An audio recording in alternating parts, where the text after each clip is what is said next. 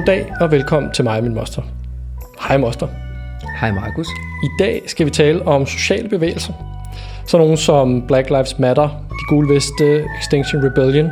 Vi skal, øhm, vi skal tale om, hvad historien har vist os, der er forskellen på succes og fiasko for bevægelser. For vi har faktisk vi har haft talt om bevægelser flere gange, men, men nu går vi virkelig dybden med det. Uh, jeg, jeg er 27 år og har ikke selv været meget aktiv i sociale bevægelser. Jeg har hjulpet det, der hedder verdens bedste klimaplan, med at presse på for at få indført den grønne skattereform. Det har så været sådan lidt behind the scenes, lidt kommunikationsstrategi, jeg har skrevet nogle kronikker, lidt hjemmesidetekst, ting i den dur. Øh, og ellers så tror jeg, så har jeg, været, så har jeg gået klimamarchen i 2019. Det, det tror jeg er mit, mit CV for det. Hvordan ser dit social bevægelses CV ud, Moster? Altså, bortset fra, at dit jo er utrolig kort, så kan jeg bare sige, at mit er endnu kortere. Jo, okay. For jeg har aldrig været med i nogen social bevægelse af nogen som helst art. Jo. Så det er meget, det er hurtigt overstået, må man Det sige. okay. Øhm, jeg tror, at vi efter den her samtale vil tænke, at vi skal være lidt mere aktive i det. Men nu, øh, nu får vi se. Planen er, at vi, vi starter med at se på den sociale bevægelses anatomi. Altså lidt fordi i medierne kan man godt få fornemmelsen af, at der er nogen, der er utilfredse, og så vupti, så står der flere tusind mennesker på gaden og bakker op om et eller andet. Men, men så nemt er det altså ikke. Øhm, så går vi videre til at se på de betingelser, der er for succes eller faldgrupper, som leder til fiasko. Øh, vi skal blandt andet forbi det arabiske forår, og vi skal til Indien og Filippinerne, og så til sidst, så har vi fået opbygget et eller andet analyseapparat, som vi så bruger til at blive klogere på, hvordan det står til med den grønne omstillings socialbevægelser. Det lyder godt, Markus. Lad os se at komme i gang. Det lyder godt. Lad os håbe, lad os håbe vi kan leve op til det. øh, godt, så hvis vi starter ved begyndelsen, så er øh, en socialbevægelse en gruppe mennesker, der foretager en koordineret handling for at opnå et veldefineret mål af politisk eller kulturel karakter. Man kan også sige, at det skal rette op på en uretfærdighed. Og så kan man jo have lyst til at sige, øh, selvfølgelig. Men, men grund til, at jeg synes, det er værd at, at starte med at nævne, er, fordi jeg selv har siddet til mange møder med virksomheder, som siger, de gerne vil starte en bevægelse. Og så uden nødvendigvis, at det er så specifikt. Men, og, altså et eksempel Ja, kunne først og være... fremmest vil jeg gerne sælge noget, jo. Ja, og det, og det er jo primært det, bevægelsen skal gå, ud- skal gå ud på. Altså, man, man kunne sige, at Lego havde startet en bevægelse for leg, og det ville så være forkert, fordi de ikke ville rette op på nogen uretfærdighed. Man kan sige, at de har skabt et stort og fantastisk fællesskab omkring leg.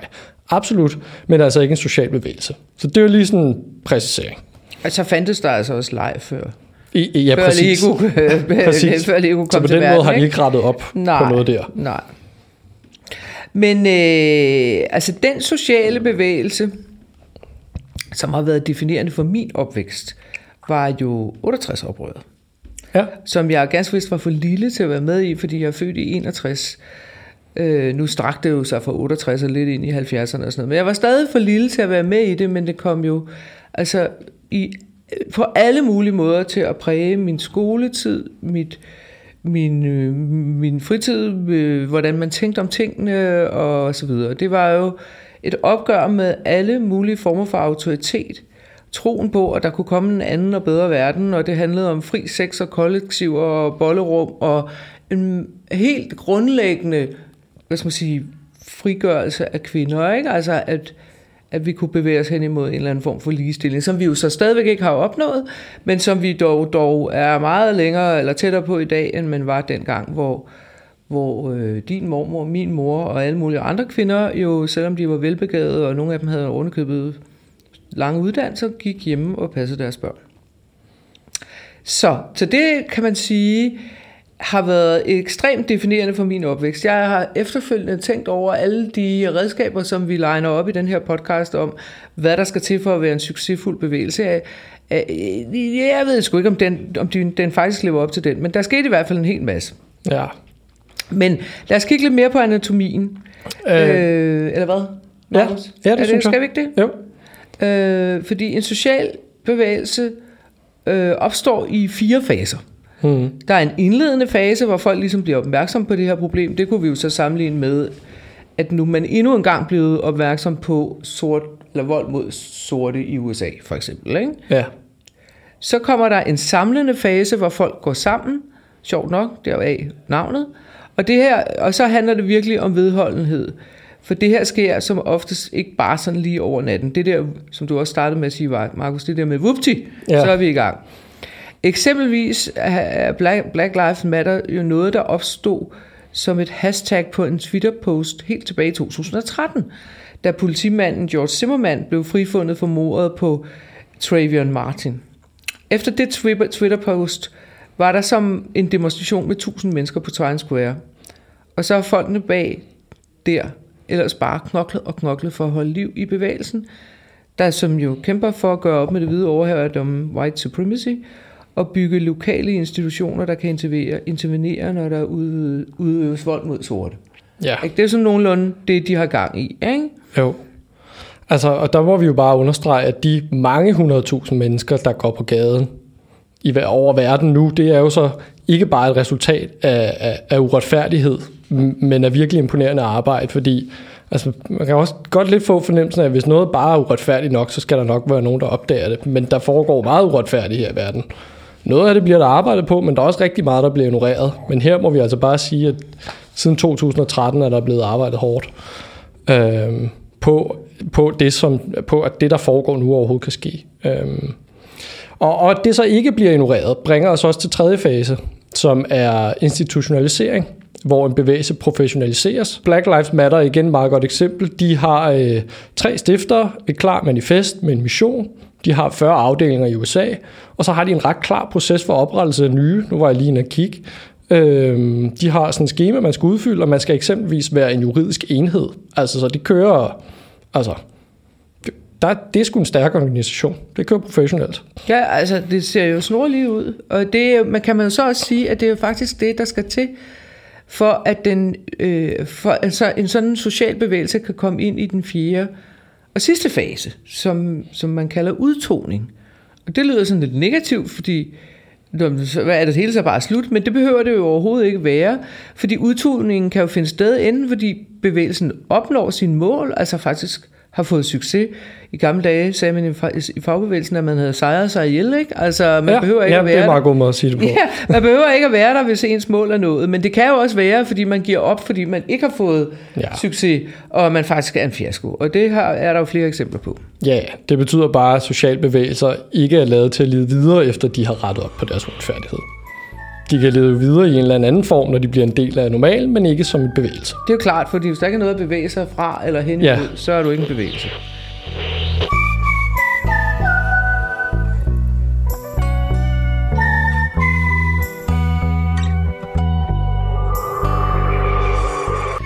Sådan. Godt så.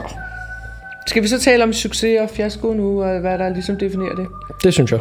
Godt. Øhm, og når vi taler om det, så er der en en kvindelig professor, som virkelig står frem, som hedder Erica Chenoweth, sådan tror jeg det udtales, som er professor ved Harvard Kennedy School.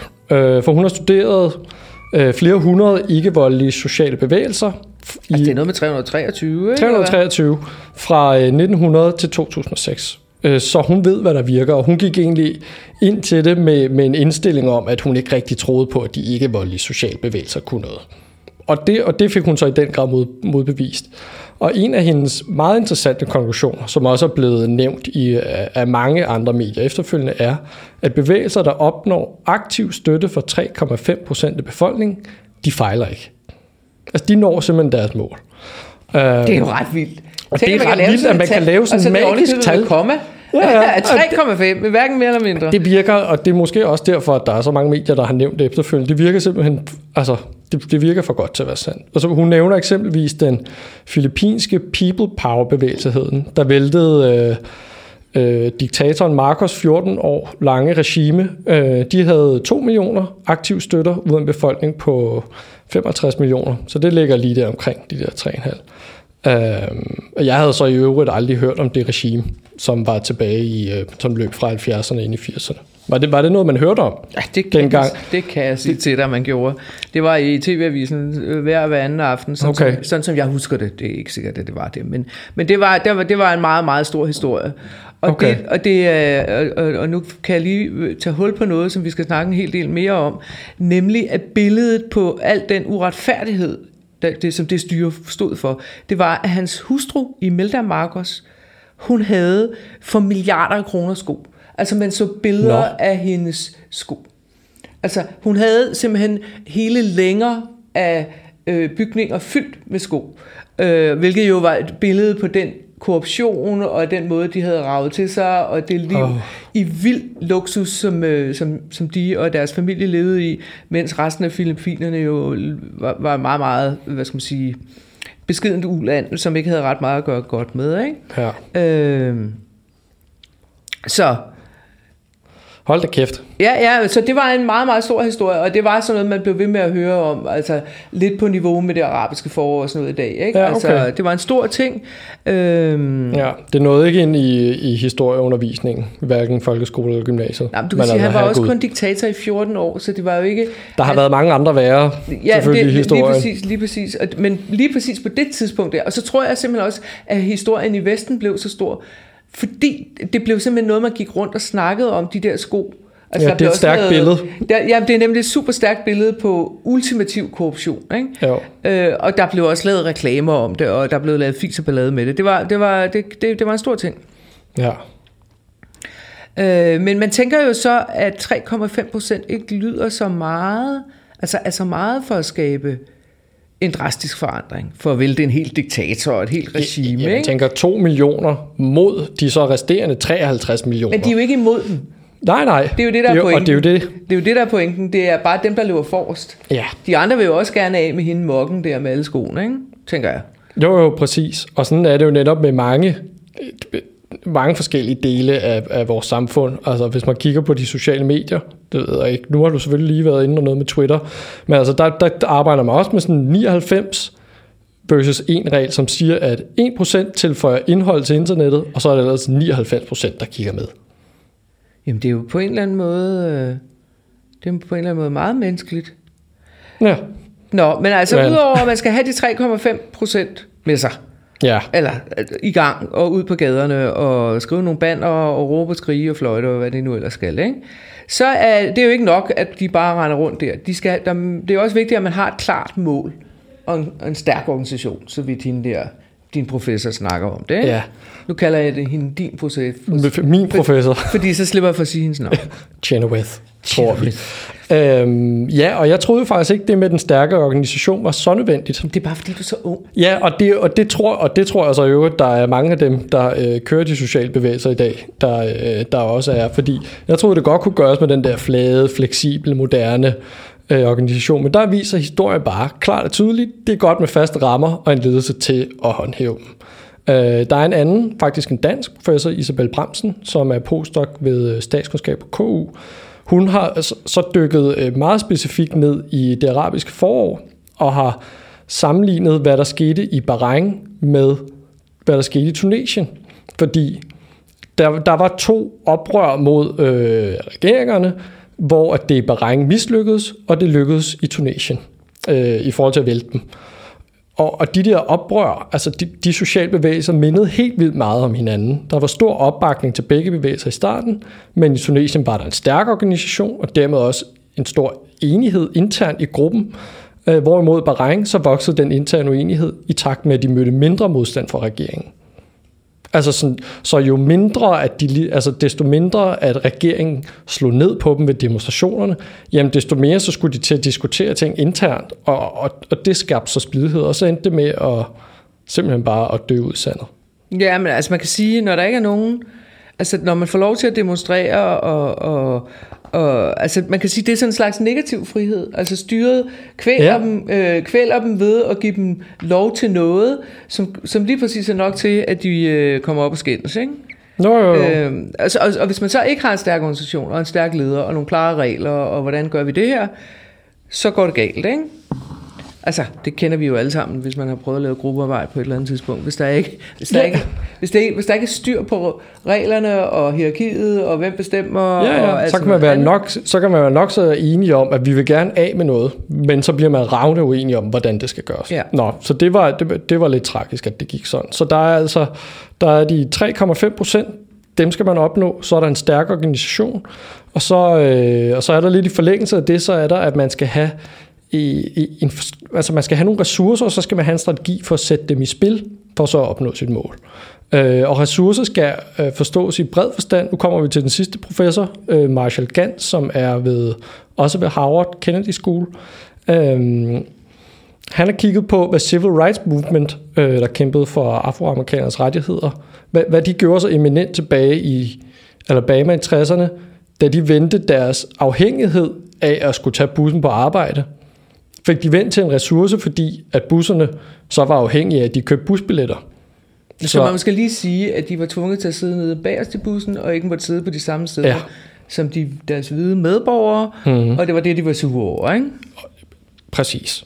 Og det udnyttede de så til at begynde at gå på arbejde, og det lykkedes jo så kun, når, øh, når, når, når alle ligesom var med på det. Men da de så gjorde det, jamen, så begyndte der at ske noget. Ja, fordi så begyndte busselskaberne at komme på røven. Ja, præcis. Så der skal jo også en villighed til, at det er fandme hårdt at gå på arbejde. De skulle gå langt, ikke? Så mm. der er jo virkelig, så udover at de forstod, øh, udover at de forstod, at det var en ressource, at busserne var afhængige af dem, så havde de jo også en villighed til bogstaveligt talt at gå meget langt. Ja, så ressourcer kan være mange ting. Altså ja. det kan selvfølgelig være penge eller altså indtægter af en eller anden art. Men det kan også være en villighed til altså for eksempel at gå i fængsel. Altså det ja. har det har Extinction Rebellion jo nærmest gjort til et adelsmærke af deres civile ulydighed. Ja. ulydighed. Det er deres ting. Når de blokerer gader og stræder for at kæmpe klimakampen, det skal måske lige skynde os at sige, at det er ja. det, de laver, øh, at så er, de, så er de villige til at gå så langt som til at gå i fængsel for det, fordi det har man fundet ud af, altså så er der mere riv i tingene. Ikke? Øh, men ressourcer kan jo også være tid. Øh, det kan selvfølgelig være i allerhøjeste grad en karismatisk talsmand, når vi sender en tanke til Martin Luther King, ja. øh, for eksempel. Øh, det kan også være øh, en stærk relation til personer med magt. Øh, altså at man kender nogen inde i regeringen, så man rent faktisk kan få dem forklaret, hvad det er, man mener. Eller det kan være disciplin, som da Gandhi, som jo er en anden ekstremt karismatisk herre, sultestrækkede, da, da, da de gjorde oprør mod... Øh, altså basalt set gjorde de, de ville jo have frigjort Indien fra, fra, fra, fra øh, Storbritannien, ja. men i virkeligheden så gjorde de oprør mod skat på salt. Ja. Og det var en genistreg. Det var en genistreg, og den vender vi tilbage til. Så, så, så man kan sige, så det handler om at... Øh, så det, og så handler det om at hans strategi for at sætte de her ressourcer i spil, så man opnår sit mål. For, for det, som der netop er, det, det er en social bevægelse, stort set aldrig selv kan foretage de forandringer, som den kæmper for. Det skal altid gøres af nogle andre. Altså så her i Danmark, så kunne man lave borgerforslag, man kunne lave sin egen kampagne, få 50.000 underskrifter, men, men selv der skal Folketinget, altså der skal det stadigvæk stemmes igennem derinde, og der hjælper det bare gevaldigt at have en relation til nogle magtfulde personer inden for politik, og hvis man ikke har det, jamen så skal man måske have, øh, så, så skal man vide, om man skal have fat i nogen fra fagforening, eller i brancheorganisationer, eller store virksomheder, som kan lægge pres på. Øhm, så, så, så det er bare vigtigt at, at tænke det hele vejen rundt, det må man bare sige. Ja, Altså, og, og her er det jo, at, øh, og det, det, det synes jeg, det er enormt vigtigt, at, øh, at vi understreger det, øh, så lytterne er med på det. Altså det der med, at man har et klart mål, som er hæftet op på et konkret symbol. Altså det kan være Imelda Marcos sko, det kan være ja. Gandhis salt, det kan være bus, busserne, at det er pisse uretfærdigt, at man skal sidde nede bag i, når de hvide må sidde op foran, og man ikke må sidde på deres side. Altså det er sådan noget, en hver idiot kan forstå, det er sgu da for galt. Ja. Ja, altså, lige, lige præcis. Det skal øh, appellere rigtig, rigtig bredt. Ja, ja, men det skal også være ekstremt nemt at forstå. Ja. Altså så i Indien med Gandhi, så var det den her uretfærdige høje skat på salt, som blev symbolet på uretfærdighed, og det var den, altså der er også rigtig, rigtig mange hinduer og vegetarer, og den, jeg, jeg prøvede at finde ud af, hvor høj den skat var, det, men det var måske også lige meget at finde tal på det, fordi det har vi ikke noget forhold til, men den var så høj, at folk døde af mangel på salt. Okay. Altså, så er det jo, men så, så er det jo også et ekstremt øh, sådan, øh, vedkommende øh, ja, ja. symbol, må og det sige, var, ikke? Og i Indien er der jo mange forskellige grupper, og, og især øh, altså, hinduer og muslimer har også været meget sure på hinanden længe. Men det der, det var noget, der gik på tværs af alle grupper, og det var virkelig noget, der kunne samle. Ja. Jamen det er, det, det er, super, det er super interessant. Øh, med, med, de der, med de der skarpe billeder øh, ja. på, på, på en eller anden måde. Altså hvis vi skal vende tilbage meget kort vej til, til, øh, hvad hedder det, 68-oprøret, så var det, ja. jo, det, det havde jo mange udformninger rundt omkring i verden. Men herhjemme, så blev det jo billedet af Claus Rifbjerg og nogle andre, der sad på trappen og havde besat Københavns Universitet og sad og røg hash på trappen øh, og sådan noget. Ikke? Altså hvor, ja. hvor rektor var sat ud af spillet, og nu kunne det være det samme. Og det var der, hvor alle forstod, okay, nu sker der sgu noget derinde på en eller anden led. Ikke? Ja. Ja. Okay, så tror jeg efterhånden også, vi har været hele vejen rundt om. Så, så hvis jeg skal prøve at opsummere øh, analyseapparatet, så er det, øh, en social bevægelse skal opnå 3,5 procent af befolkningsopbakning, altså aktiv støtter. Det skal have en stærk organisation, så vi kan glemme det der moderne og flydende. Øh, skal have Altså det er med andre ord ikke nok bare at have en Facebook-gruppe. Nej, absolut ikke. Øh, skal have nogle ressourcer, og der, skal man, der kan man tænke meget bredt. Øh, have et klart mål, som er hæftet op på et uretfærdighedssymbol. Og så skal der lægges en meget klar strategi for, hvordan målet opnås. Og, og med det menes der, at der skal tænkes i, at forandringerne skal ske inden for det system, der ligesom allerede er nu. Og at den sociale bevægelse højst sandsynligt ikke har den magtposition, der gør, at de selv kan træffe beslutninger. De skal altså påvirke andre. Mm.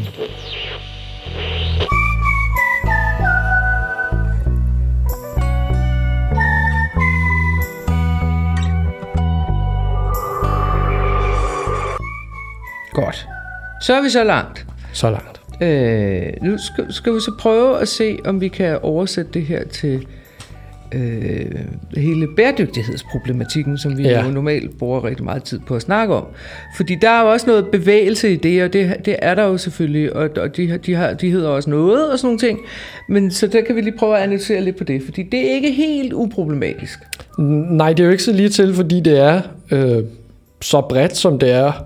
Øhm, og, og det også er svært, at, fordi der også der er så mange forskellige beslutninger, der skal træffes. Det kan ikke bare ske inden for et land, det skal så også ske i EU, men det skal så også ske i USA, eller så er der noget i FN, men det kan så ikke binde.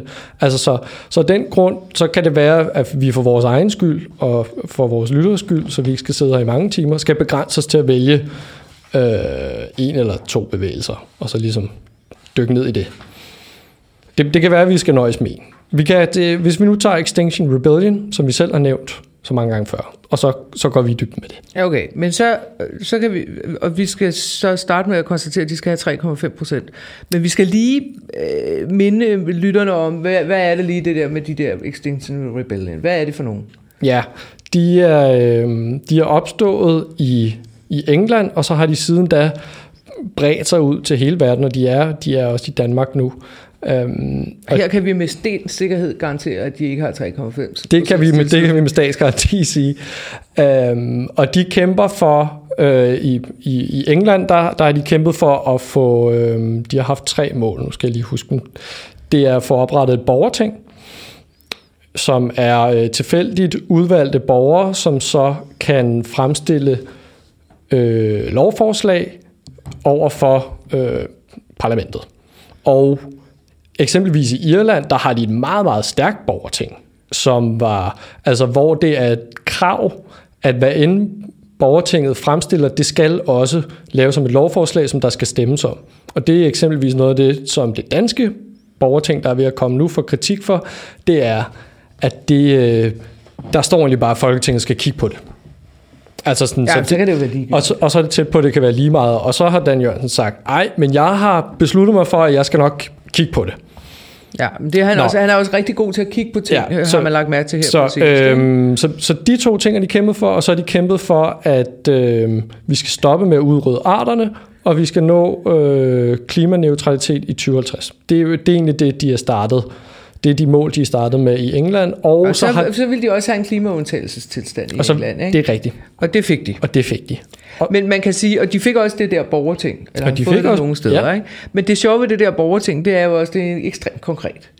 det er meget konkret. Altså også fordi, de sagde, der skal udtrækkes 100 tilfældige borgere, og de skal have sådan og sådan og sådan, og de skal mødes, og så skal de have adgang til alle mulige eksperter, som de kan trække på, og det må de selv indkalde, og da, da, da, da. Mm. Det var meget konkret.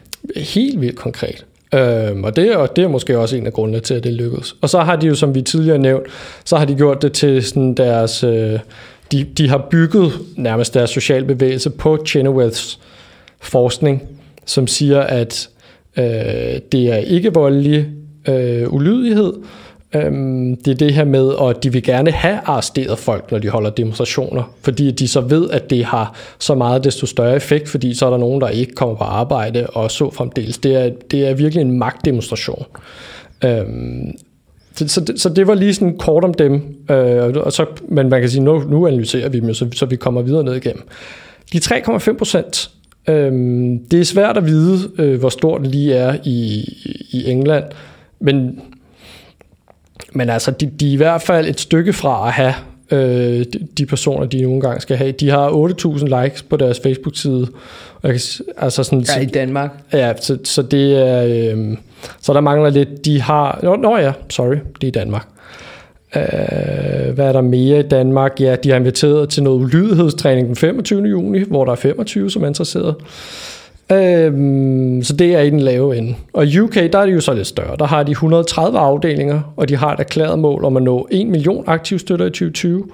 Øhm, der er nogle tal, som viste, at de havde 30.000 til demonstrationer i London. De har en 300-400.000 følgere på deres sociale medier, så, sådan, så de er på vej, og de er meget opmærksomme på de her 3,5 procent, og at de startede i 2018 altså, det, så er det gået rimelig hurtigt. Så på den måde er de kommet øh, et godt stykke, men de har også de har også lang vej igen, fordi der er, hvad er der i UK, der er måske 56 millioner eller sådan noget. Den, Men altså, der vender vi jo så tilbage til det indledende, du fortalte os om, det er, at, der, at det er enormt vigtigt, at man er vedholdende.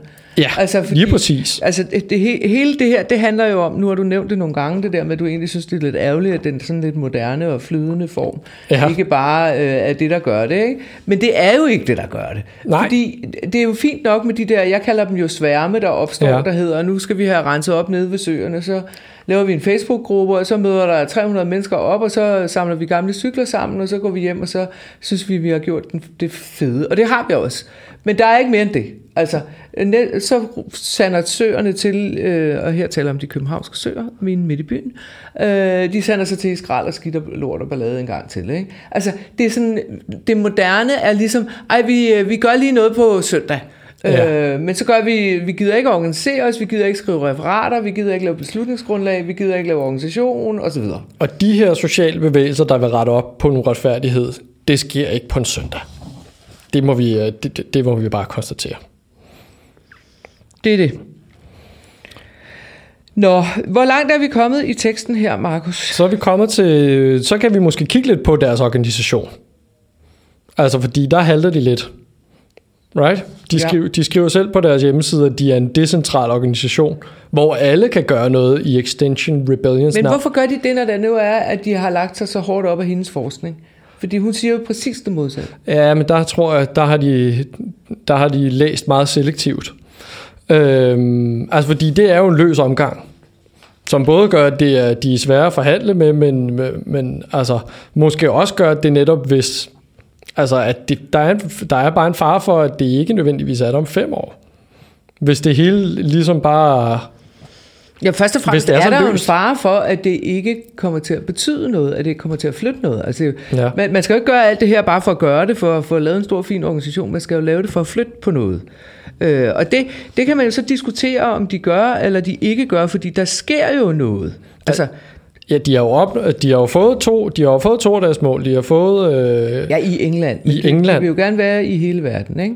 Jo. Men man kan jo sige, de har jo i princippet opnået endnu mere her i Danmark. Jeg tror bare ikke, det er dem, der har opnået det hvis du forstår, hvad jeg mener. Altså, fordi ja. der er ikke nogen i Danmark, der ved, hvem Extinction Rebellion er, udover os to og et par, tre, fire stykker andre, vel? nej. Det er der jo ikke. Nej, det, er ikke, det er jo ikke sådan, at de er i tv-visen hver anden dag. Det er jo ikke som, som Greenpeace øh, i gamle dage, når de gik i aktion, så vidste hele verden godt nok, hvem Greenpeace var, ikke? Og de nej, nej, nej. miljøet og sådan noget. Altså, der er, det er jo ikke der, vi er. Slet ikke. Øh, så, så, men man kan jo sige, at de har jo opnået noget herhjemme alligevel. Forstået på den måde, nu har vi fået en klimalov, der siger minus 70 procent i 2030, ja. og vi har fået vi har godt nok også fået en lille bitte klimaplan, øh, som, ja, ja. Øh, som øh, bringer os, jeg kan ikke huske, om det er 10% af vejen, eller hvor langt det er, øh, ikke så langt, men... Øh, ja, lige, ja, lige lidt over 10%. Lige jeg lidt tror, over det er 15. 10%. Og det er jo ikke deres skyld, altså, så man kan jo også sige, at det her det er måske en større sag, end det er en social bevægelse. Ja, Det, er- det er måske der, hvor, øh, hvor vi er på vej henad. Øhm, så, så man kan sige, men man kan i hvert fald sige sådan på organisationsparametret, der kan vi godt tillade os at være lidt bekymret. Det følger i hvert fald ikke lige sådan teorien. Det var også det, vi startede med at nævne. Det er også den, den form for organisation, vi oplevede, da... Altså det er moderne, det var det, vi oplevede, da vi var inde og besøgte den grønne studenterbevægelse. Øhm, man kan håbe, at øh, de kan modvise histori- historien, eller at de på et eller andet tidspunkt går over til at få lidt mere styr på organisationen. Til gengæld kan man sige, at de står stærkt på ressourcerne, fordi de netop er blevet meget bevidste om, at deres villighed til at gå i fængsel som en ressource, jamen det kan de bruge til at lægge pres på institutionerne. Øhm, og det er en del af manifestet, og det bliver kørt på samme måde i hele verden. Så det, så det er der Altså, faktisk styr på. at meget bekendt ikke har været nogen, der har været i fængsel i Danmark, vel? Nej, men det tror jeg så netop er, fordi de ikke sådan rigtig er kommet til Danmark. Men de har... Øh, nej, jeg tror ikke, de er kommet... Nej, jeg tror heller ikke, de er kommet i fængsel i Danmark. De har lavet noget med, hvor de er gået ind i en reception og har ligget sig fladt ned, som om de var døde eller har tegnet over sig selv med noget rødt maling. Det kan vi prøve at finde et link til, hvis man vil se, hvad det er. Mm. Men jeg ved ikke, jeg er lidt, jeg er lidt, jeg er lidt ambivalent over for dem. Ja, Altså fordi, at det, det, er jo- jeg, jeg, altså, jeg respekterer dem for det, de har lavet i England. Ja. Øh, også fordi, altså, der, de har været i gang i længere tid, og man kan se, at det kan blive til noget. Der er også der er både unge og gamle, og mange forskellige slags ja. mennesker med i deres happenings, og ham, den der heostratisk berømte 90-årige, som sagde, at han havde al den tid i verden, så han, kunne, Ja. han havde rigelig tid til at gå i fængsel. Ikke? Altså, Ja. ja. sådan, nogle, sådan nogle historier kommer jo frem, og det er jo rigtig fint.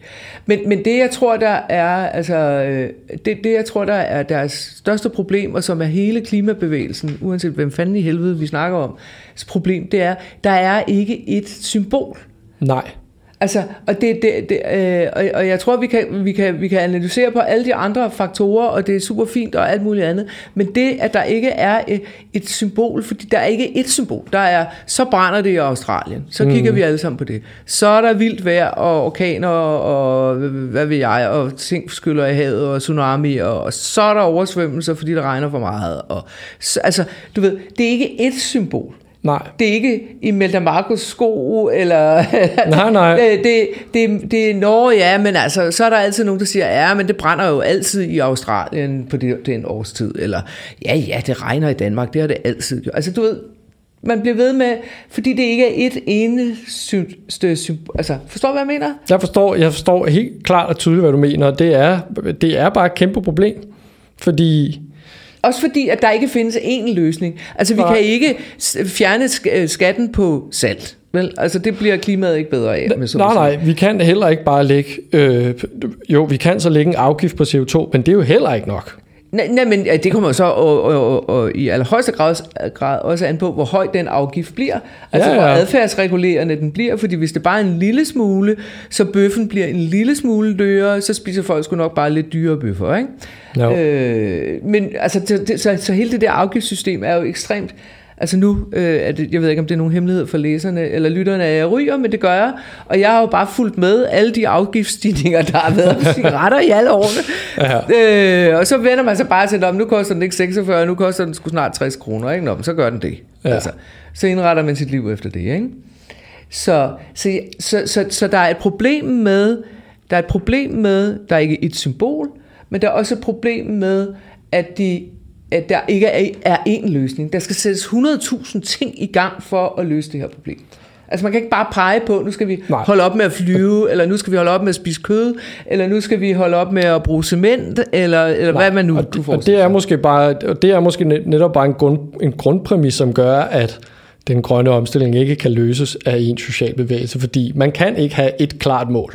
Man kan have tusind Nej, men klare måske skulle vi anbefale nogle af de der grønne bevægelser, at de tog hver sin kamp, Ja. altså så de fik et klart mål, at de ville redde noget bestemt. Ja, altså, ja det kan jeg huske, vi også talte om efter der med den grønne studenterbevægelse, som også havde 10 forskellige mål, hvor det første, du sagde, var, jeg vil bare have fokuseret på, Ej, de havde fire, Markus. Nu må du være fair ved dem. Nå, det, er De meget godt, det er meget godt husket. Jeg kunne De ikke. havde nøjagtigt fire. De havde Og- nøjagtigt fire. Og, og det ene af dem, at det ene af deres mål, det var det, som jeg synes, at skulle være deres mål, nemlig at få klima ind på skoleskemaet i alle længerevarende udda- uddannelser. Det var sådan, det var. Ligegyldigt hvad.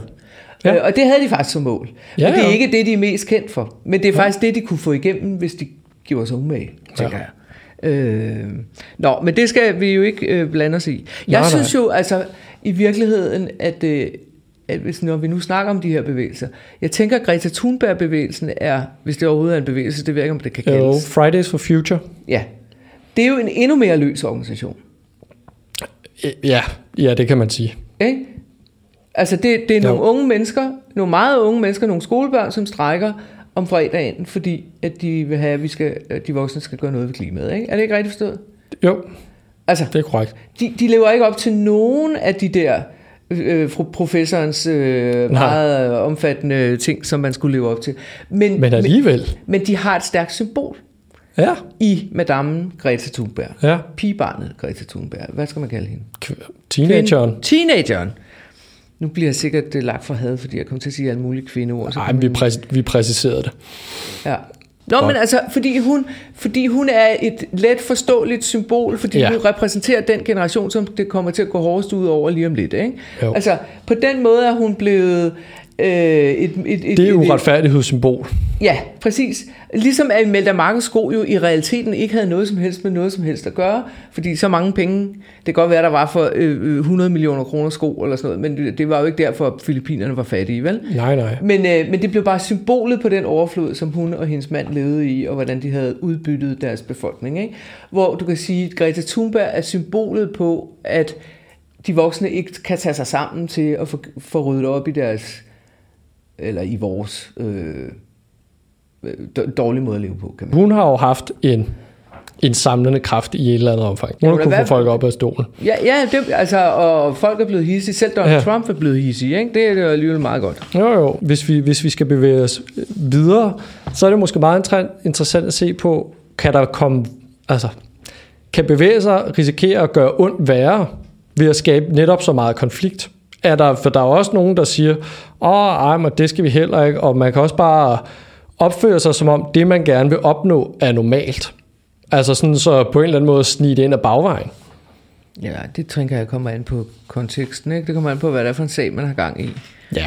Altså, fordi som udgangspunkt, hvis der, hvis der er noget, der er vitter, vitterligt uretfærdigt, så er det, fordi der er nogen, der har noget, som nogle andre ikke må få. Ikke? Altså, det er sådan Jo. en definition på... Så er der nogen, der må sidde foran i bussen, og så er der nogen, der skal sidde på de dårlige pladser nede bagved, fordi de er sorte. Det er uretfærdigt. Så skal de hvide jo opgive første retten til pladsen op foran. Og det Ja. kan ikke gøres ved andet end en konflikt, hvis der er nogen, som ligesom holder på den ret. Og det gør folk, der har et privilegie jo typisk på en eller anden måde. Ikke? Jo, jo. Øh, så, så, så, så jeg kan ikke se, at der... Altså, så må der jo være de konflikter, der skal være. Altså, hvis det, hvis det ikke kan løses på anden måde, så må man jo gøre det sådan. Det synes jeg ikke, man skal være så bange for. Nej, og det er måske netop pointen. Vi skal måske ikke være så bange for konflikter. Og der kan man jo så sige, og nu ved jeg godt, at jeg bevæger mig uden for emnet, men jeg kan ikke lade være med Ja. at tænke på, at vi faktisk er nået ret langt i Danmark. Og jeg er med på, at Danmark ikke kan redde klimakrisen, fordi vi er så et lille land. Men vi kan jo gøre, hvad vi, vi, vi... Det eneste, vi kan gøre, det er jo at gøre, hvad vi kan. Og vi har jo faktisk opnået, at der var, der var et meget stort øh, folketingsmæssigt flertal, som gik ind for, at nu skulle der gøres noget ved klimaet. Ja. Så det er jo meget mere end 3,5 procent. Ja, ja, ja. Altså, det er jo kæmpestort. Ja, ja. Altså alle, der har stemt på enhedslisten, og de radikale, og SF, og til en vis grad muligvis også Socialdemokratiet. I hvert fald var de nødt til at gå med på det, ikke? Jo. Øhm, så, så, så, der, så, så måske har vi sprunget den sociale bevægelse over og gået direkte ind i den politiske bevægelse. Det er bare det, jeg vil sige. Ja. Det synes jeg ikke gør analysen mindre interessant. Nej, nej, nej. Øh, men, ja, men, men der er et eller andet med det der klimahalløj herhjemme i hvert fald, som gør, at vi kan ikke bruge den analyse, altså hende deres forskning. Vi har sprunget det led over, tror jeg. Vi er jo i gang med noget, og jeg er helt med på, at det kan godt være, at det aldrig bliver godt nok, og alt sådan noget, men vi er dog trods alt i gang. Ja, ja, vi er i gang. Ja, det er faktisk meget interessant. Altså, og så kan man sige, så skal Extinction Rebellion jo br- br- bruge deres kræfter i alle de lande, altså gerne i USA for eksempel, øh, og Kina, og det tænker jeg ikke, de tør, men, øh, Nå. men, øh, men, øh, nej, men altså øh, for bruge, Ja. bruge deres kræfter i de lande, hvor at der, det er så svært at flytte på politikerne. Ikke? Og så kan vi så sige til vores lyttere, at hvis de skal starte en social bevægelse, for der er jo masser af andre emner, som man kan tage fat på, Det så skal de sige. bare huske, at de skal opnå 3,5 procent af befolkningen. Det er De det. skal have et klart mål, de skal have en strategi, de skal have nogle ressourcer, de skal kende nogen inde i magtapparatet, og så skal de godt nok være vedholdende. Meget, meget vedholdende. Det er det. Skal vi vi- slutte den her? Det synes jeg. Det er godt. Det er godt. tak for i dag. tak for i dag.